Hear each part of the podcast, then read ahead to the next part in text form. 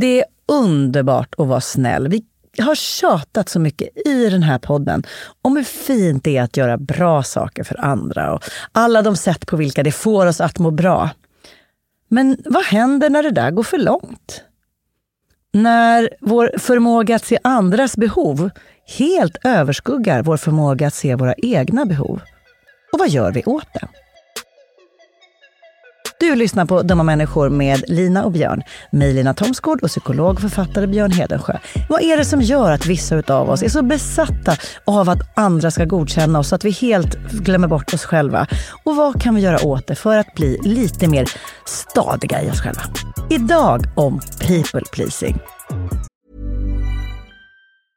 Ever catch yourself eating the same flavorless dinner 3 days in a row? Dreaming of something better? Well, Hello Fresh is your guilt-free dream come true, baby. It's me, Keke Palmer. Let's wake up those taste buds with hot, juicy pecan-crusted chicken or garlic butter shrimp scampi. Mm. Hello Fresh. Stop dreaming of all the delicious possibilities and dig in at HelloFresh.com. Let's get this dinner party started. Planning for your next trip?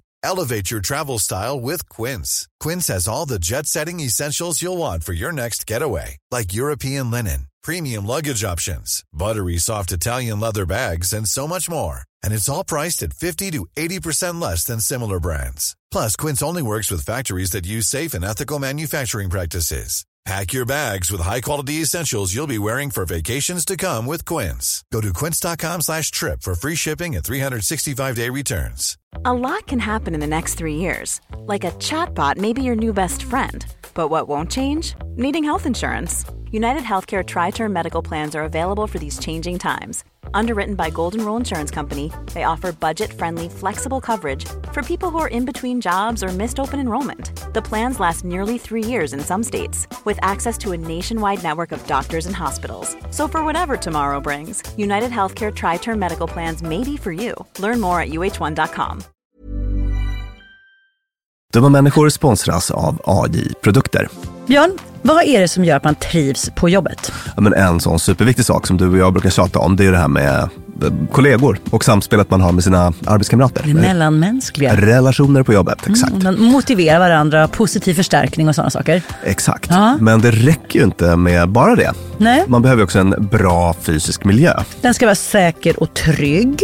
Mm. Man kanske vill ha ordning och reda på lager och sådana saker. Att det är ergonomiskt. Ja, en ljudmiljö som gör att det är lätt att hålla fokus och att man har kanske ordning och reda med rätt förvaring. Och det här är sånt som AJ-produkter kan hjälpa dig med. Arbetsplatsinredningen, att se till att förbättra arbetsmiljön och ge allt ifrån råd om en bättre arbetsstol till att inreda en hel arbetsplats för hela företaget. Ja, AJ-produkter säljer inredning för kontor, skola, lager och industri och erbjuder över 15 000 produkter och skickar från sitt lager i Halmstad. Och allt detta för att bidra till att människor har det bra på jobbet. Och att ingen inredningslösning ska stå i vägen för det. Det är happiness at work. Tack AJ-produkter. Dumma Människor sponsras av Länsförsäkringar. Och Länsförsäkringar är ju mer än bara ett försäkringsbolag. De jobbar ju med bank, lån, pension, försäkringar. Alltså hela balletten. Ja. Och det här tänkte jag på i morse när följande sak inträffade. Du vet, jag och Alex har flyttat några gånger. Mm. Och varje gång vi har flyttat så har vi sagt... Vi ska aldrig mer flytta. Ja. Vi har också sagt att vi ska aldrig mer renovera. Du vet, så här, inte en kökslucka ska bytas ut. Mm. Inte en färg ska målas om. Nu är det så här och det här blir toppen. Ja. Och det har vi liksom lyckats hålla i nya lägenheten. Tills det blev vinter. För vet du vad som hände då? Nej, berätta. Jag behöver ett badkar. Och vet du vad jag då är så glad över? Nej. Att jag har buffersparat just för såna här grejer. Så att jag sätter över den lilla summan 1600 kronor varje månad på ett litet konto. Enkom för när såna här saker dyker upp. Att jag bara måste ta bort en liten duschvägg och stoppa in ett badkar. Och det tänker vi nu göra. Ja, så att oavsett vad någon säger eller vad man säger till sig själv så är det mycket i livet som förändras. Och då finns Länsförsäkringar där för alltid. Så kom ihåg att Länsförsäkringars bank kan hjälpa dig med lån och sparande så att du har till exempel en buffert för när saker och ting förändras. Tack så mycket Länsförsäkringar. People pleasing. Ja, hur översätter man det? Behagsjuka? Ja. Nej, fast det är också så himla... Det är väl ganska nära, men det här är ju så väldigt använt. Så att vi kör en oöversatt variant nu. Mm. Jag brukar i terapirummet prata om vara till lagsbeteenden. Vi kommer mer till det. Det är ju bra. Mm. Kommer till det sen då. Men en sak kan man ju säga om det här ämnet, och det är att kan det vara vårt mest önskade som vi hittills inte har gjort? Ja. Alltså vi har ju säkert fått 30 förslag om att göra någonting på det temat. Och nu gör vi det. Ja, jag har on that note eventuellt en lite provocerande take. Oj, vill du leverera direkt eller vänta? Jag väntar. Och sen får du säga någon gång under programmets gång för att säga så, Lina, den provocerande taken. Ja. På hur det kommer sig att många skriver in och säger jag är en people pleaser och skulle vilja vara lite mindre sån. Mm. Hur ska jag göra? Den kommer sen. Mm. Jag tror jag kanske anar vart du vill, och vi kommer ha ett segment där det kommer passa väldigt bra. Perfekt. Where do we begin? Jag tänkte att vi kan börja lite annorlunda. Jaha. Med ett litet patientcase. Mm. Och då är det en hypotetisk patient som jag har hittat på. Men den är liksom ett aggregat av verkliga klienter som jag har stött på sådär, genom åren. Så vi kan kalla henne Sofie 29. Mm. Hon beskriver sitt problem så här. Jag känner att jag inte kommer till min rätt i sociala sammanhang. Jag känner mig så underlägsen. Ibland är det som att jag vill ursäkta min existens. Alla andra verkar så trygga i sig själva, men jag tycker aldrig att jag har något roligt och intressant att tillföra. Jag tycker att ibland känns som att jag lever i min egen bubbla och aldrig riktigt kan känna någon riktig samhörighet med andra. Mm. Så då frågar jag, Sofie, kan du berätta om hur det här yttrar sig i din vardag? Har du något exempel? Då säger Sofie så här. Ett exempel är när jag var på något slags släktmiddag hos min svärmor förra helgen. Jag känner inte alla som var där särskilt bra, vissa inte alls. Och det slutar med att jag mest sitter tyst eller svarar artigt på frågor. Eller så frågar min bordsgranne någonting, men det blir så stelt, sådana standardfrågor om vädret eller bostadsrätten. Jag vill verka trevlig men känner mig så tråkig och platt. Det kan bli så att jag får lyssna på andra som har väldigt långa utläggningar och så skjuter jag in någon fråga då och då för att inte verka otrevlig. Kenneth, min svåger, pratar om sin fiskeutrustning i säkert en halvtimme trots att jag inte var det minsta intresserad. Jag vill verkligen att Henriks släkt ska gilla mig, men jag liksom försvinner bara i sådana där sammanhang. Jag brukar försöka kompensera genom att hjälpa till så mycket som möjligt med att duka, diska och sådana saker. Hon fortsätter. Jag kan känna samma osäkerhet på jobbet. Jag är rädd för att säga fel saker. Därför brukar jag vänta med att öppna munnen. Jag är ofta den sista som tar till ordet. Jag vill liksom känna in vart vinden blåser om vi ska tycka till om något. Precis så var det när vi skulle utvärdera ett projekt i förrgår. Det är så konstigt, när jag varit hemma så har jag tänkt en massa olika saker om det här projektet. Jag har åsikter. Men sen i mötet blir jag plötsligt osäker på vad jag tycker. Det är som att jag inte vet var jag själv och alla andra börjar och slutar, om du förstår vad jag menar. Jag vet liksom inte längre vilka som är mina åsikter.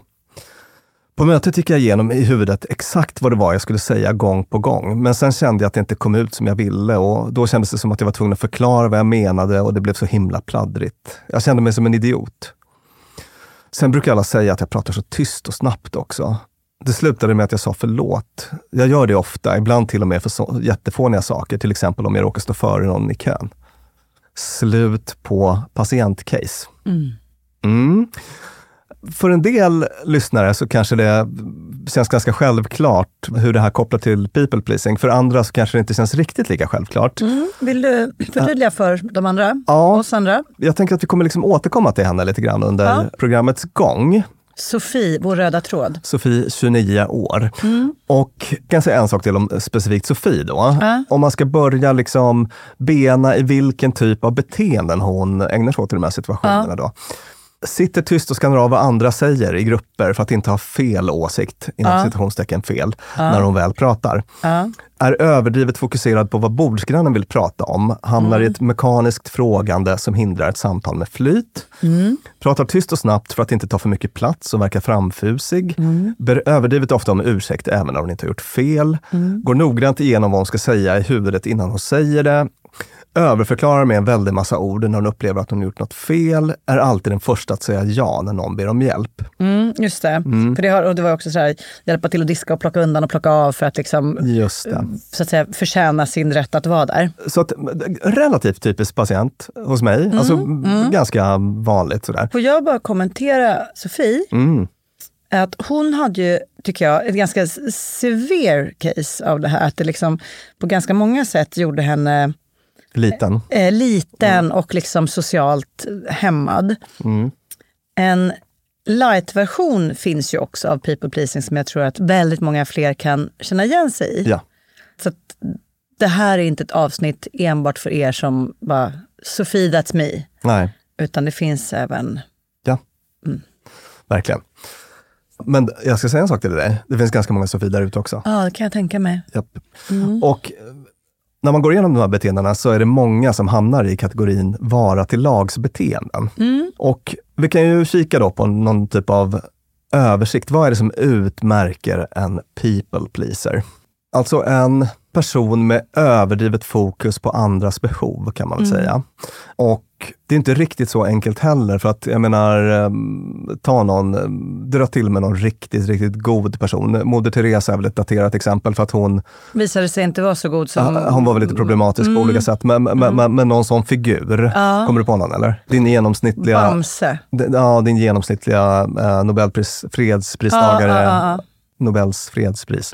Ellen Johnson Sirleaf Johnson. Ja, jag menar, där är det ju inte liksom problematiskt eller patologiskt, utan förmodligen, eller det kanske har ställt till det i hennes liv också på olika sätt. Gud vad konstigt att vi bara nämnde henne som en people pleaser, hon kanske är värsta bulldosen. Ja, och jag vet inte riktigt vem det är. Nej, men det kanske är Liberia, någonting. Ja. Okej. Jo, alltså när blir saker och ting problematiska, det är ju tillbaka till det här vanliga då. Alltså när det ställer till det för en i relationer, på jobbet, i vänskapsrelationer, alltså när man får sänkt funktionsnivå på något sätt. Eller när man mår piss för att vara... Eller pissigare än vad man hade kunnat må. Ja, just det. Men vad utmärker då de här personerna som har liksom problematisk people pleasing? Konflikträdda förstås. Ja. Avstår från att dela med sig av åsikter, åtminstone om det inte är säkra åsikter inom citationstecken. Låg självkänsla, inte ska väl jag. Ett överdrivet fokus på andras behov. Ignorerar egna behov. Åker med, så att säga. Alltså att man inte... Jag gör det ni vill. Ja, jag gör det ni vill, precis. Står inte upp för sig själv. Sätter inga gränser. Nej. Säger sällan nej. Upplever bara någon typ av värde när man gör någonting för andra och får den typen av feedback. Så det är det enda som biter. Ber om ursäkt då, precis som Sofie, även när en ursäkt inte är efterfrågad eller behövs eller är rimlig ens. Säger förlåt när jag står före någon i kön. Ja. Hjärtat går sönder. För det var, jag citerade Sofies brev. Ja. Tar på sig skulden, även när det inte är ens eget fel. Gör... liksom står beredd med en ursäkt om någon annan har gjort fel och så att säga räddar ansiktet åt andra. Så. Och har också då ganska lite självinsikt om det här ofta. Tankar så här långt? En tanke. Du och jag, när vi föreläser, vilket vi gör ganska mycket, så mycket så vi har fått en fin nominering. Om någon har tid och möjlighet att rösta på oss. Just det. My Speaker of the Year. Googla på det. Rösta på oss. Ja. Slut på reklam för det. Men i alla fall, då brukar vi prata om prosocialt beteende. Och hur fint och viktigt det är att vara prosocial, det vill säga snäll mot andra. Det ger lycka, det är hälsosamt. Vi har gjort helt avsnitt om det också. Jag pratar om det i många avsnitt. Och man får inflytande och massa sådana saker. Och i det prosociala, det vill säga att vara snäll, det kliver in lite i några av de här bitarna på listan. Eller ibland känner jag att det kan vara svårt att veta skillnaden. Exakt. Och... är jag snäll nu när jag tänker på vad som är bra för andra? Eller är jag självutplånande? Var går den där? När ska jag sätta ner en fot och inte? Exakt. Det där är, skulle jag säga, den centrala frågan i dagens avsnitt. Det är det mest intressanta. Och jag kommer ägna betydande tid åt att reda i detta. Underbart.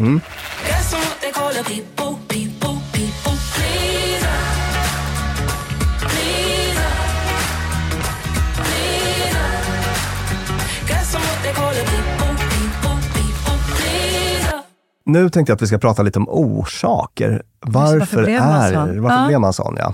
Har du tankar på det? Nog med mina tankar till hard facts.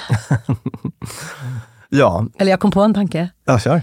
Jag har en god vän som kommer från missbrukarbakgrund. Mm-hmm. Nej, föräldrar missbruk. Så att man har levt som ett medberoende barn som helt måste anpassa sig till andras humör. Och vi var ute och promenerade häromdagen och så berättade hon att hon... Jag frågade vad skulle jag göra idag? Hon bara, det är så jobbigt. Hon var liksom inne i 2 förhandlingar av något slag. Och det var så jävla jobbigt. För att det var så typ 32 jobb hon skulle få. Och hon skulle förhandla med båda personerna samtidigt. Och hon bara, det är det värsta, det absolut värsta jag vet. Du vet ju det. Jag fixar inte det här för jag vill bara göra folk nöjda. Mm. Och nu är det 2 personer som liksom vill erbjuda henne varsitt jobb. Och hon vill bara att de ska vara nöjda. Hon bara, jag blir helt paralyserad. Hon kan inte göra någonting. Analysis paralysis. Ja. Och då så tittade jag på henne och så kände jag att det här vi pratat om 100 gånger förut. Att så här, du är ju sån. Med den bakgrunden att ha vuxit upp med en missbrukande förälder. Det gör ju det med henne. Ja. Att livet att till så stor del under barndomen handlat om att hantera någon annans behov. Mm. Du är definitivt på något. Mm. Verkligen. Det är som med allt annat arv och miljö. Så att man har någon typ av genetisk predisposition. Mm. Alltså att man är liksom... har en viss tendens rent biologiskt. Det här med liksom, lite medfödd personlighet så. Kanske det här personlighetsdraget vänlighet är väldigt... att den stapeln är hög. Men sen så finns det också en massa miljöfaktorer och då tänker man sig att barndom och uppväxtförhållanden är en viktig sån grej. Starten på livet blir ju ens relationsskola.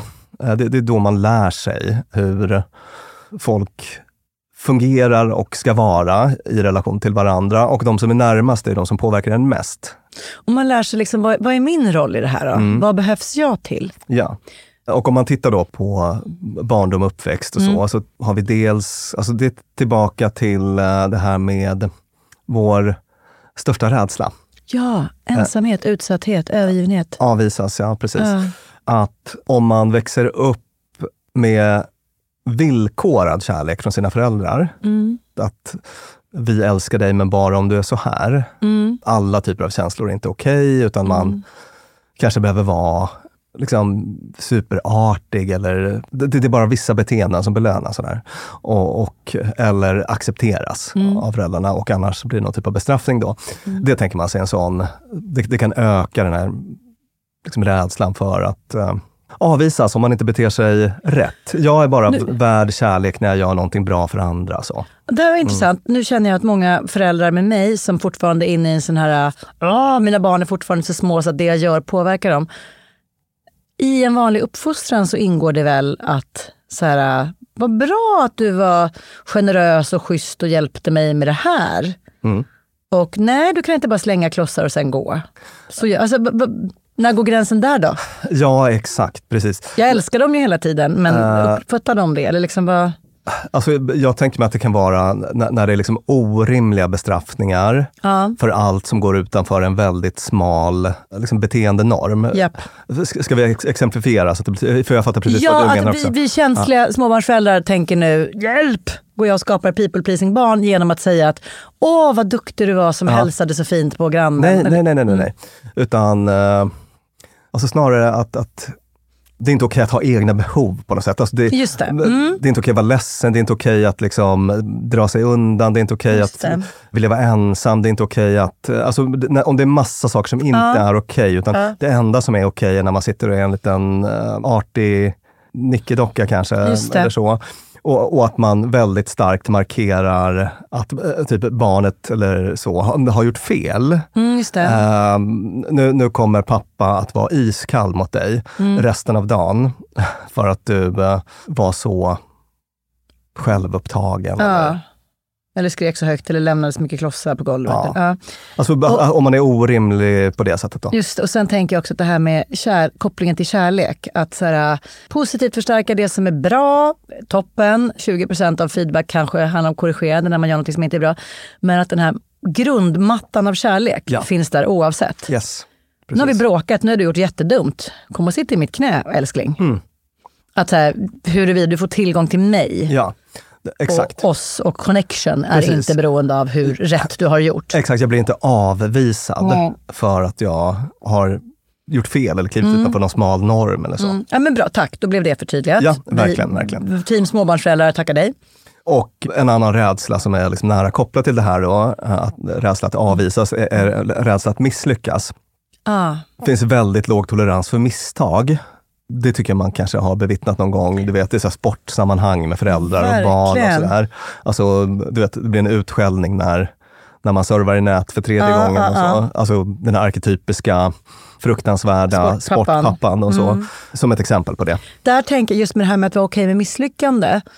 Där finns ju en lärande metod. Alltså ett sätt att föra det vidare på sina barn genom att så här helt enkelt säga att misslyckande är inte okej. Ett annat sätt att föra det vidare är ju att som förälder visa att man själv inte tolererar att misslyckas. Ja, just det. För det tror jag, det har nog varit mitt lilla medskick. Eller något som jag snappade upp från mina föräldrar, att så här, failure är inte ett option.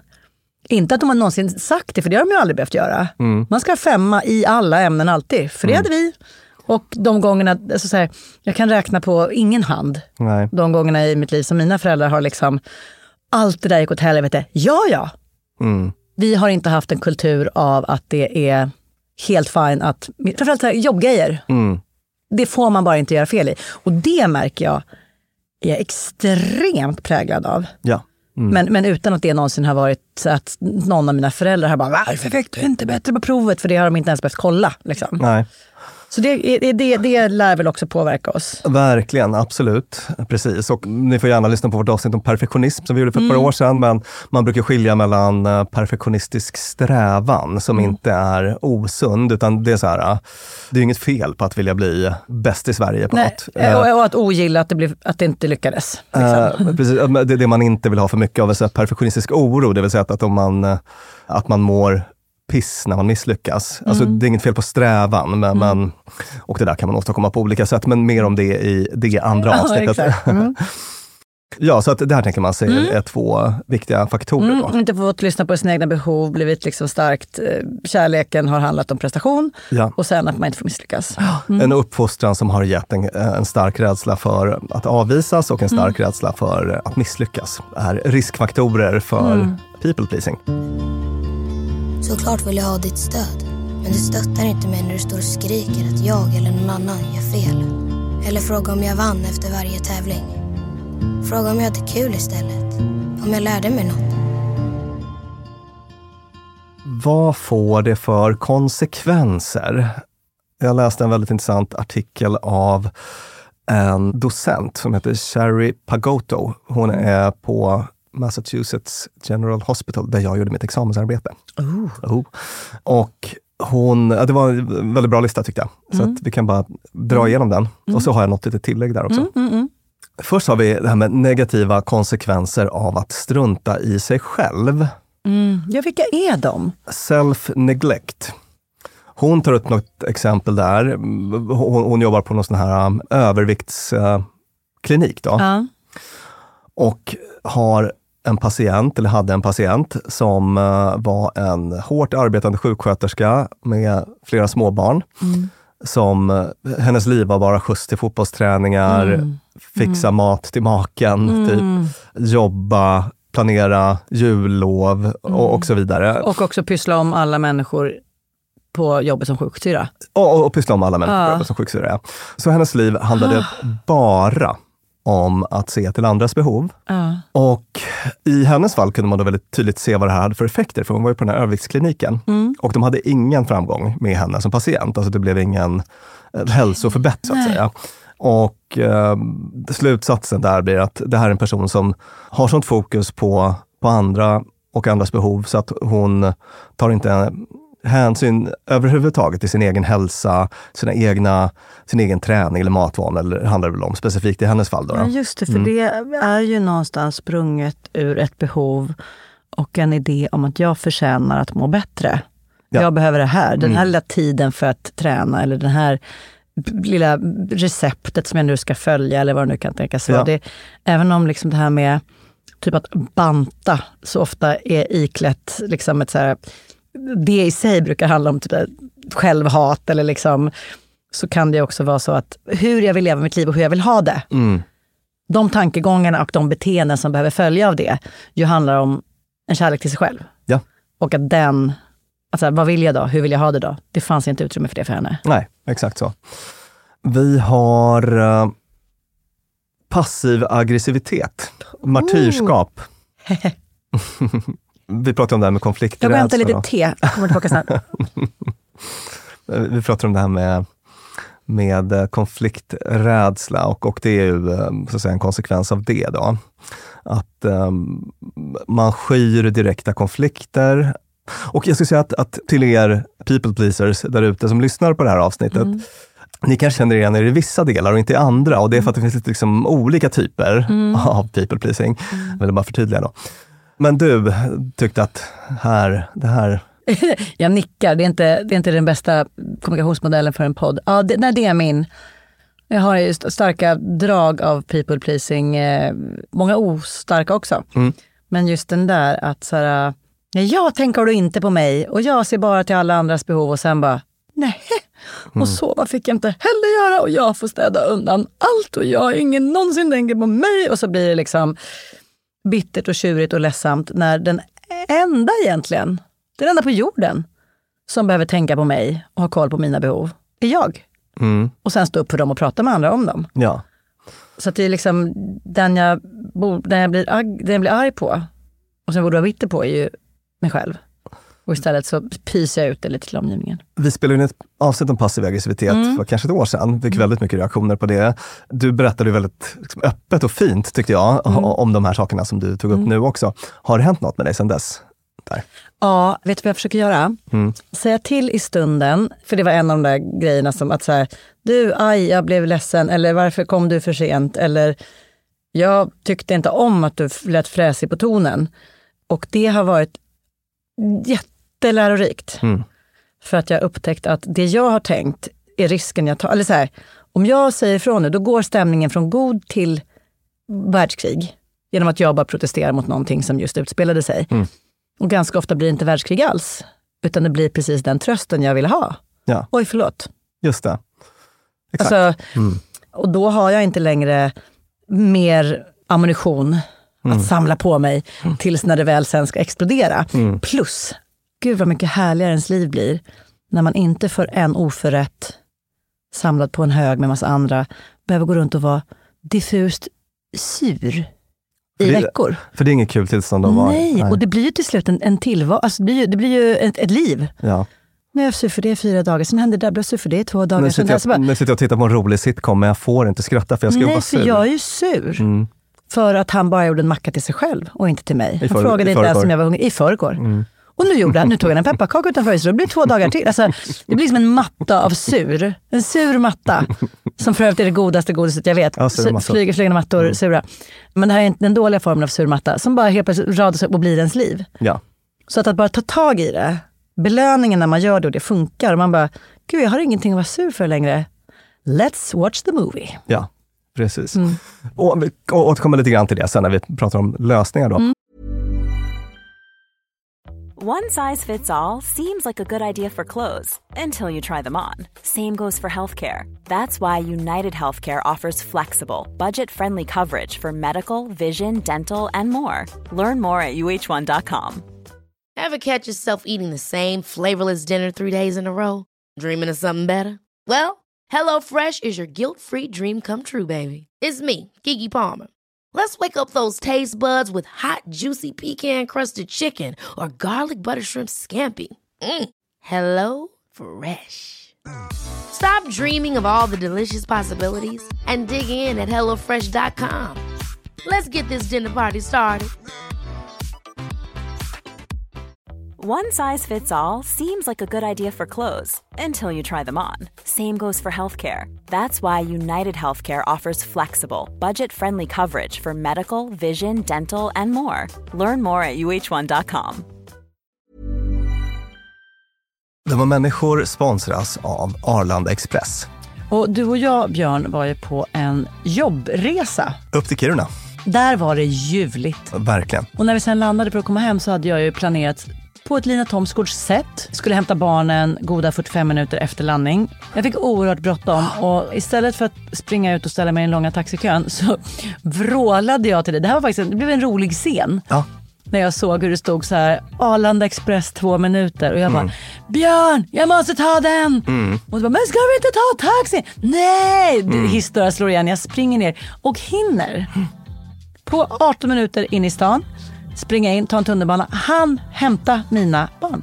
Fantastiskt, ja. Och det var faktiskt otroligt. Ja, Arlanda Express är ju det snabbaste och smidigaste sättet att ta sig till och från Arlanda. Det tar alltså bara 18 minuter och det är väldigt hög punktlighet också. Så att de går i tid, alltid.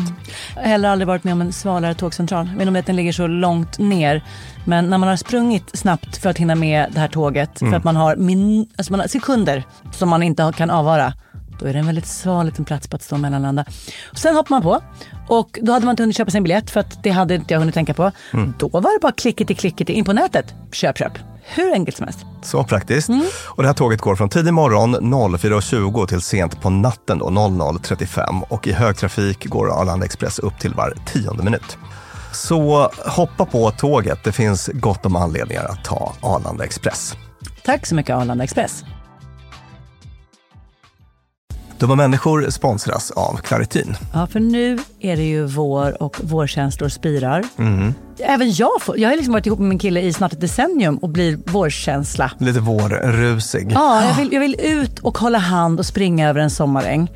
Ja. Då kan man tänka att det är synd om dem som inte kan det. Det är rätt många, ja. Det är det. Ja. Och det märker man alltid på just våren. För det är då de kommer in på kontoret och när alla andra är så uppspelta för att gatorna är sopade och solen gnistrar så är det liksom bara rinnande ögon, rinnande näsa, det min kliar. Min pappa till exempel, pollenallergiker som älskar att påta i trädgården då. Och det vill man ju att han ska kunna göra. Och det är där vårt budskap från Claritin kommer in i bilden. För det, Claritin ger vårkänslorna en chans för allergiker. Det är antihistamin vid tillfälliga allergiska besvär, till exempel pollen, pälsdjur eller dammallergi, som ger snabb effekt inom 1-3 timmar. Och besvären lindras i hela 24 timmar. Claritin, en tablett och sirap, loratadin, är receptfria läkemedel vid tillfälliga allergiska besvär hos vuxna och barn över 6 år och kroppsvikt över 30 kilo om du tar tablett. Du ska inte ta Claritin om du är gravid eller ammar. Läs bipacksedeln noga innan du tar Claritin, särskilt om du har en leversjukdom eller ska genomgå hudtester för allergi. Och kontakta läkare om du inte mår bättre eller om du mår sämre efter 7 dagar. Och kontakta alltid läkare vid användning längre än 3 månader. Och mer om det här kan du läsa på bayer.se. Tusen tack Claritin. Man får ju också problem i, så här skriver docenten, reduces ability to enjoy other people and activities. Alltså att man får ett problem i relationer, men också alltså, man får problem att typ njuta av saker och ting. Alltså i det här kanske martyrskapet eller när man är liksom ens egna behov aldrig ska spela någon roll eller så. Nej, men precis, varför skulle jag vilja umgås med andra människor när det bara innebär att jag ska få ett till sjuksköterskejobb? Alltså när allting det handlar om är att så här, vad vill ni äta? Vad vill jag? Vad vill, alltså, det är... Om hela ens fokus är liksom, vad kan jag göra för andra? Ja. Så blir det liksom, det tar bort njutning ur nästan allt. Sådär. Och hon tar upp ett exempel med den här sjuksköterskan då som medgav i intervju med docenten då att hon inte ens tyckte om att gå på de här fotbollsmatcherna. Liksom allt i hennes liv var bara någon typ av... Alltså om jag stannar upp nu och känner efter, vad gillar jag att göra? Alltså så hittar hon typ ingenting. Så. Mm. Och det här var ju en sån grej som kunde skymta fram i Sofies case också. Sofie exakt, 29. Exakt. Och här lägger jag till då att det också ställer till det väldigt mycket i det relationella. Alltså Sofie sitter där med sin låga självkänsla och liksom monitorerar vad som sägs och vad folk tycker, vad är okej att tycka. Alltså självcensurerar mycket. Och det blir liksom inget kul. Man kanske har något skämt i huvudet men man vågar inte dra det. För det är kanske ingen som kommer tycka att det blir någon typ av social ångest i det där. Att man är så himla inriktad på vad tänker andra? Har de det bra? Är det kul? Liksom, att man inte riktigt är med i situationen. Så otroligt slitsamt också. Hjärnan går på högvarv. Och det är en sån... och säger någon så här, har du sett den filmen? Tyckte den var bra? Och man bara... bra eller dålig, bra eller dålig, bra, vad vill den här att jag ska tycka? Vad är liksom... Exakt, precis. Och då blir man ju själv också ganska, alltså man blir ganska ointressant, ja. Tyvärr, som samtalspartner. Rachel, she'll do whatever you want, you know, you can just walk all over her. Wait a minute, what do you say that I'm a pushover? I'm not a pushover. Oh, okay, you're not a pushover. Nästa punkt, stress, depression, typiska följder av det här då, om det blir väldigt mycket av det. Mm. I Sofies fall kan man tänka sig att om man skulle börja kika på, om man skulle göra en screening för stressdepression och så, så är det mycket möjligt att hon hade hamnat på en klinisk nivå, för att det här ställer till det så mycket i hennes liv att hon inte tycker att det är något, hon känner ingen lust i tillvaron. Mm. Eller kanske är väldigt, väldigt stressad. Sådär. Man blir utnyttjad. Förstås. Relationer är ju pardanser, alla relationer man har. Man jobbar upp en koreografi med en person, och om man i den dansen, om ens danspartner har lärt sig att den andra alltid gör som jag vill, då kommer man dansa på det sättet. Det har varit en av de centrala bitarna i mejlen vi får om people pleasing, att det är människor som känner att de just är kompisgäng alltid sådär.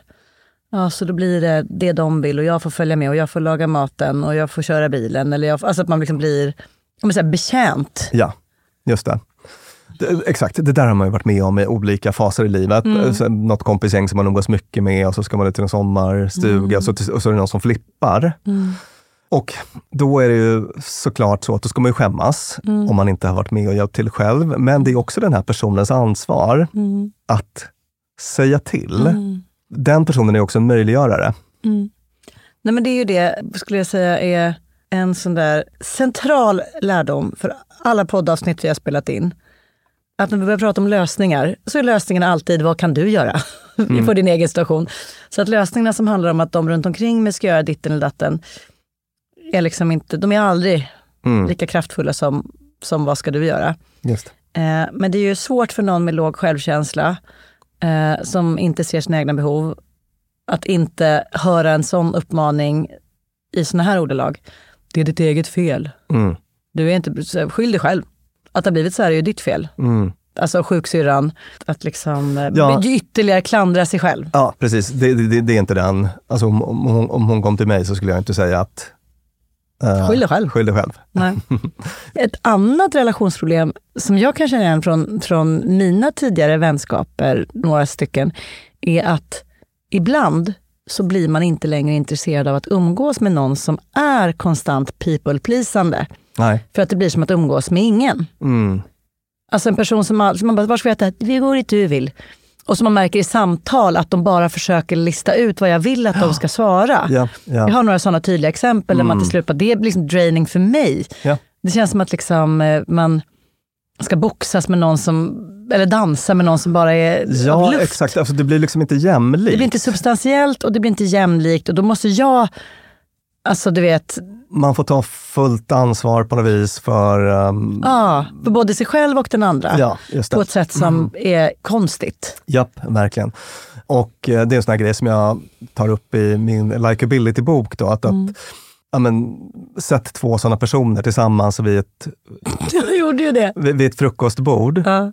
Och så har man det exempel jag tar upp där, en så här smörbytta framför dem, och så här, nej men börjar du, nej ta du först, nej men börjar du, alltså det blir en sån kommunikationscirkus av det som borde vara världens enklaste grej. Så det kan bli väldigt svårt kommunikativt också, och man gillar ju inte den undrivenheten egentligen. Berättade det för dig när jag var på restaurang med två av mina vänner som är kanske mest åt det hållet. De är asroliga och behagliga, det där är personer som jag absolut inte vill sluta umgås med, men de är väldigt måna om att bekräfta den andra och se den andras behov. Och så satt de och skulle beställa mat, och så hör jag följande konversation utspela sig. Åh, vad gott det ser jättegott ut. Ja, jag tycker inte om när en meny är liksom för tematisk, hör jag att personen säger. Varpå den andra säger, tomatisk, nej när det är liksom, ja bara tomat, nej det gillar inte jag heller. Person ett bara, tomat, nej, blöd, gillar inte. Och så bara, liksom spår detta ur i en jättemärklig konversation om hur de inte gillar tomatisk meny, som grundar sig i att den ena sa tematisk som hörde fel, och så ser ut jag bara, men stopp, vad håller ni på med? Du sa tematiskt, du hörde fel. Och nu sitter ni här och börjar liksom basha på tomater. Båda ni gillar tomater, vad håller ni på med? Det var väldigt roligt. Kul, ja. Det slog mig nu att den här anekdoten och min smörbytestory har vi dragit i en tidigare podd. Men ni kanske vill höra dem igen, där fick ni dem. Ni fick dem igen, ja. De passar bra här. I've always been a people pleaser. Is that so bad? It's gotten me this far.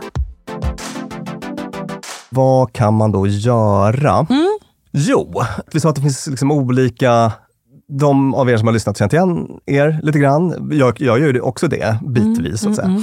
Det finns olika delar där som ni kanske relaterar till och vissa inte alls. Så att det är inte riktigt samma medicin till alla. Men här kommer ett paket som nog fångar in faktiskt varenda en. Först skulle jag säga, är det inte dåligt att jobba lite med självmedkänsla? Alltså, det är en sån grej jag skulle... Ja, verkligen. Så att det är någonting jag troligen skulle göra i kliniken alltså också. Jag skulle skicka med dem någon hemuppgift på självmedkänsla-tema och följa upp det och se sen hur mycket vi behöver jobba med den biten. Att man liksom börja bygga lite självkänsla. Att liksom jag är värd något bättre. Den biten. Har vi något litet mantra och liksom för att försätta lyssnarna i vad det här handlar om? För det har vi gjorde ett avsnitt om specifikt det här där man har en snäll apa på axeln och sen en lite elak apa och att man liksom ska lyssna på den snälla apan. Låt din snälla apa höras. Självmedkänsla. Så heter det avsnittet. Varma rekommendationer. Och som liksom mantra då, så här, vad betyder det då? Jo, det betyder att man ska hamna på en plats där man kan tänka att jag är värd någonting. Alltså så som du pratar till en kär vän. Just det. Så ska du prata till dig själv. Ja. Exakt. Ja. Och i det avsnittet tar vi upp lite olika övningar och sånt där. Så att för den som är specialintresserad, dra ett lyss på den. Och sen så har vi en grej som du brukar prata om ofta. Det är behoven. Jajebus. Stanna upp, stäm av egna behov. Take it away, Tomsgård. Jo, det här är paradgren hos, nu generaliserar jag, men småbarnsmorsor. Där så mycket av ens kropp och tid handlar om andras behov. Andras hunger, bajsblöjor och allt för det. Jag upptäckte det när jag hade småbarn att jag någon gång när någon sa så här, vad vill du göra? Att jag bara, jag har ingen aning. Det hade gått så långt så jag visste inte om jag var kissnöd eller inte. Jag visste inte om jag var törstig. Var jag hungrig? Det enda jag visste var att jag behövde sova. Jag ville, när helst det fanns en minut så ville jag sova. Det var det enda jag visste om mig själv. Vad vill jag se för film? Vad vill jag lyssna på för musik? Ingen aning. Vad är jag sugen på för mat? Jag vet inte. Och att öva upp förmågan att se sina egna behov är en sån otrolig start för att sen kunna göra steg 2, nämligen uttrycka behoven. Jag behöver få ta ett bad ostört i en halvtimme. Jag vill ha ett glas vin. Jag vill lyssna på reggae, eller vad det nu må vara. Och insikten om att jag inte ens vet vad jag vill, den var liksom... Jag blev jätteledsen. Och det var som en muskel som bara hade förtvinat under många års småbarnsföräldraskap. Och det brukar jag prata om när vi föreläser om det här med genomskinlighetsillusionen, som vi också har gjort ett avsnitt om. Vår tendens att tro att andra kan läsa våra tankar och se vad vi känner och tycker, tänker och behöver. Det kan de inte, men vi tror det i väldigt mycket högre utsträckning. Och tror man det så tänker man att man kommer få det man behöver bara genom att vara. Men folk kan inte läsa hans tankar. Och man behöver veta själv vad man behöver. Ett bad. Eller en kram. Och sen behöver man 2, säga det. Du, hörni, gänget, nu får ni sköta er själva tag. Jag går och tar ett bad. Jag kommer bort en halvtimme. Knacka inte på dörren, tack.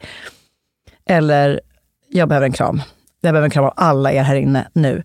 Och det svåra, hitta på behoven. Och sen kommer nästa svåra att uttrycka dem. Men klarar man av det, då är chansen så enormt stor att man får precis det man behöver. Eller snarare, den är slim to none. Om jag inte vet vad jag behöver och jag inte tänker uttrycka det, då är chansen att jag får det väldigt, väldigt liten. Ja. Tack. Sant. Tack och själv. Bra. Sen så har vi nästa grej då, som är stäm av funktionen i beteendet.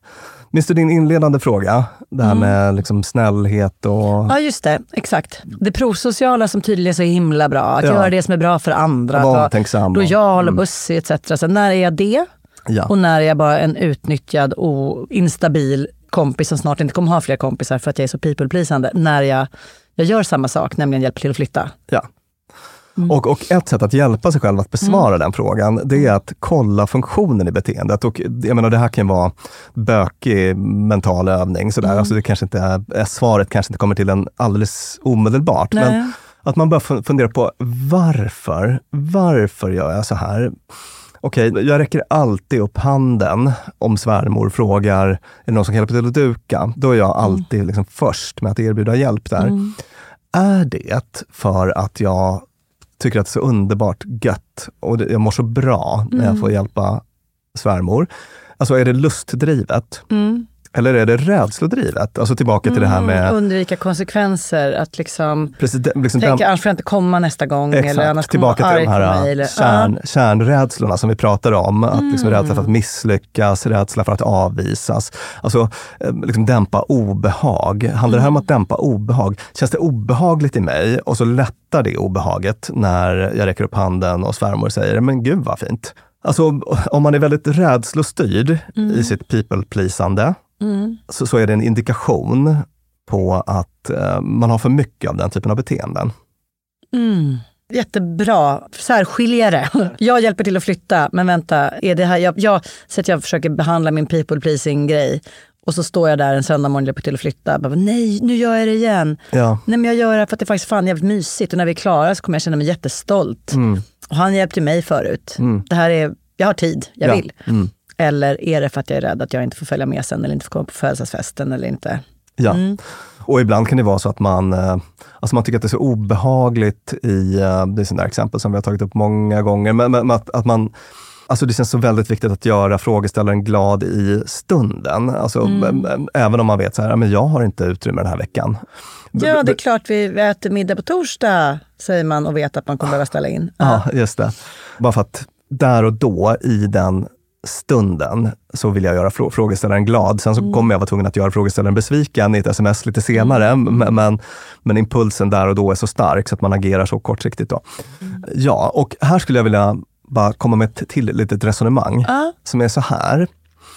Om jag får plussa min kår lite så tycker jag att vi är bra på att tänka, och nu kommer ett svårt ord, topografiskt. Jag ska förklara vad jag menar med det. Mm. Topografi, om man jobbar med geografi till exempel, är så här är bergar och här är berg och dalar, ja. Här är berg, här är dalar. Exakt, så tänker alltid psykologer då. Att man så här, har du väldigt mycket av det här beteendet? Har du liksom för mycket så att det bara är dalar? Så att det påverkar en massa annat negativt. Mm. Att man måste ha lite det perspektivet. Mm. Och på precis samma sätt är det med det här, liksom underskott och överskott. Alltså att vatten till exempel, kanongrej i lagom mängd. Mm. Håller med. Men om vi skulle fylla det här rummet med vatten skulle du ha drunkna. Sant. Alltså det skulle vara ett överskott av vatten. Yep. Och på precis samma sätt är det egentligen med det provsociala då. Mm. Och det är därför jag har skapat min modell som jag kallar rövometern. Mm. Som är liksom 100, då är man 100% röv. Mm. En egoistisk jävel. 0, då är man liksom fullständigt självutplånande. Ser alltid till andras behov. Mm. Och ingen av de här grejerna är ju bra. Utan man ska ligga någonstans kanske på 30-40. Där är man sunt självhävdande. Mm. Alltså liksom att tänka topografiskt då. Mm. Och på ett sätt kan man ju, vi hade ju ett sånt hyllningsavsnitt om artighet här veckan. Och artighet är ju kanon, men för en people-pleasande person behöver nog dra ner på artighetsbeteenden. Just det. Är du med? Det, ja. Just det. Men den ska inte lägga mer bandbredd på att fundera på hur den ska säga exakt rätt sak till rätt personer socialt. Den kanske bara ska stå hemma och fundera på, vad vill jag käka? Den personen kanske inte ska släppa förbi någon i kön, utan den kanske tvärtom ska säga, du, jag stod här. Så att man behöver dra upp på det här liksom gränssättande. Så att det är en annan grej som jag vill att man får göra den lilla liksom självanalysen. Det är ju väldigt många som ska bli mer people-pleasande så att säga. Ja, precis. Som ligger alldeles för högt på rövometern. Ja, exakt. Och det var här. Det är så hemskt. Jag ber om ursäkt innan. Nu kom jag till det här som jag sa i början att jag ville prata om. Och jag har inga exempel ur mejlkorgen. Men om jag tänker i mitt vardagliga liv så kan jag ha bekantingar som säger så här. Jag tänker bara på andra. Hela mitt liv är bara att tänka på andra. Och så sitter man där och bara, nej. Du är den människa på jorden som tänker mest på dig själv. Av alla jag känner. Ja. Så du tänker på dig själv, du pratar om dig själv. Alltså liksom, this ain't your problem. Problems har du, men inte detta. Ja. Och att det finns liksom ett kluster av människor som tycker om att använda sig av begrepp som du och jag tjatar om i den här podden och som är psykologivänner för att liksom sminka till sitt eget beteende. Mm. Just det där så här, jag är en sån people pleaser, eller jag är så, man bara, you're not. Om något är det lite manipulativt liksom. Kanske gäller mig själv också, som redan i det här avsnittet har pratat en massa om att jag är en people pleaser. Vet jag fan om jag är det? Ja, men det tror jag menar. Snarare så att du behöver jobba upp dina people pleasing skills. Ja, exakt. Mm. Ja, precis. Så att man får försöka göra en nykter överskotts- och underskottsanalys. Alltså. Ja.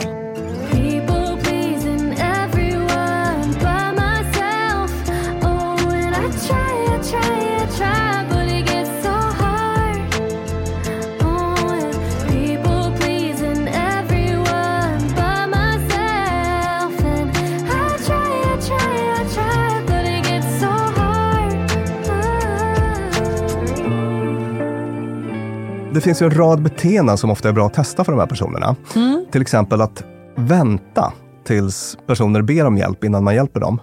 Perfekt. Jag älskar sådana här konkreta saker. Mm. Inte rusa till undsättning. Jag hör att du ska flytta. När då? Jag kommer. Det kan vara att testa att själv be om hjälp.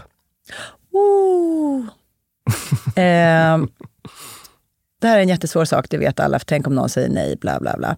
Vårt allra första avsnitt av Dumma Människor heter Benjamin Franklin-effekten. Be om hjälp och få en vän.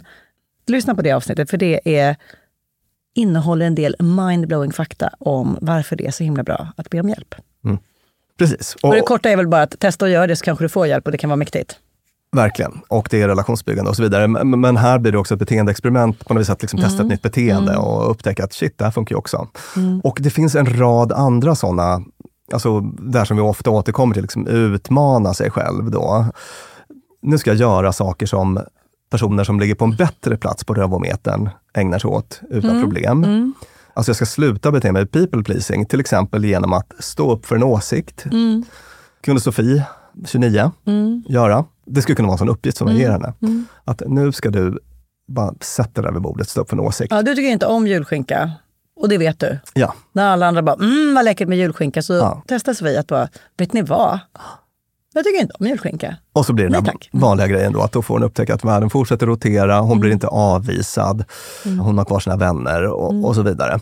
Det kan vara att höja rösten. Ja, lite på volymknappen. Ja, inte... att gå emot den här inte ska väl jag-impulsen. Att liksom höj rösten bokstavligen.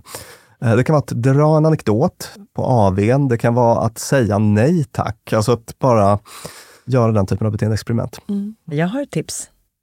Och det är ett jättebra tips. För du behöver inte göra någonting för att det ska bli så här. Åldras. Jag läste nämligen på inför det här avsnittet. Du är duktig på sånt här, så kommer du ihåg vad forskaren heter och vad de kom fram till och så vidare. Det här kanske var någon psykolog som sa så här: vi tenderar att bli less people pleasing as we age. Ja. Vår sfär av människor vars godkännande jag behöver ha och vilkas behov som ska styra mitt liv, den sfären blir mindre och mindre och mindre. Och det kan jag tycka är jävla inspirerande ibland. Verkligen. Att tänka på liksom... Jag har några sådana förebilder. Ja, sådana som bara du kommer in på kaféet och bara, vad hög musik det är! Kan ni sänka? Oj, vad det luktar! Måste du röka? Alltså så här, man bara, vänta, wow! Du är helt ointresserad av andra människors behov. Goals, eller inte kanske goals, men inspirerande. Ja. Och om det nu är så att det kommer med åldern, så säger det ju någonting om vad erfarenheter lär oss. Och då kanske man kan skynda sig en liten bit ditåt. Ja. Man ska inte bli den som skriker stäng av musiken, men ja.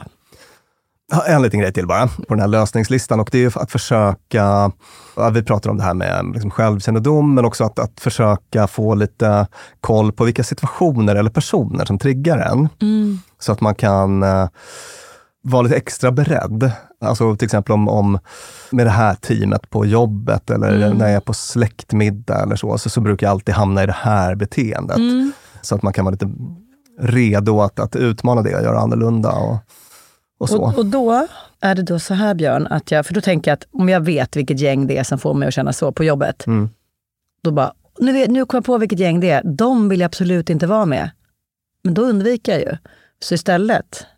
Då går jag till det här gänget nästa gång vi äter lunch. Och de bara, vi tar kebab. Man bara, nej hörni, jag tycker vi ska äta pizza. Mm. Att bara försöka praktisera något annat med dem istället, hellre än att bara undvika. Ja, sen kanske man till slut upptäcker att problemet här är den där svinbossiga polaren man har som man kanske bara ska bryta med. Ja. Men man kan också se som en underbar chans att öva på sin nya beteenderepertoar. Mm. Tusen tack för idag. Tack Björn Hedensjö, psykolog och författare. Jag heter Lina Tomsgård. Vår ljuvliga klippare heter Peter Malmqvist.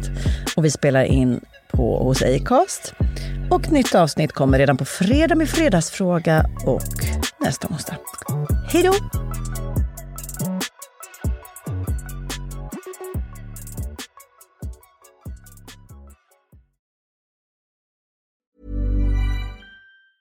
Hey, it's Danny Pellegrino from Everything Iconic. Ready to upgrade your style game without blowing your budget? Check out Quince. They've got all the good stuff, shirts and polos, activewear and fine leather goods, all at 50 to 80% less than other high-end brands. And the best part? They're all about safe, ethical and responsible manufacturing. Get that luxury vibe without the luxury price tag. Hit up quince.com/upgrade for free shipping and 365-day returns on your next order. That's quince.com/upgrade. Planning for your next trip? Elevate your travel style with Quince. Quince has all the jet-setting essentials you'll want for your next getaway, like European linen, premium luggage options, buttery soft Italian leather bags, and so much more. And it's all priced at 50 to 80% less than similar brands. Plus, Quince only works with factories that use safe and ethical manufacturing practices. Pack your bags with high-quality essentials you'll be wearing for vacations to come with Quince. Go to quince.com/pack for free shipping and 365-day returns. Mom deserves the best, and there's no better place to shop for Mother's Day than Whole Foods Market. They're your destination for unbeatable savings, from premium gifts to show-stopping flowers and irresistible desserts. Start by saving 33% with Prime on all body care and candles. Then get a 15-stem bunch of tulips for just $9.99 each with Prime. Round out Mom's menu with festive rosé, irresistible berry chantilly cake, and more special treats. Come celebrate Mother's Day at Whole Foods Market.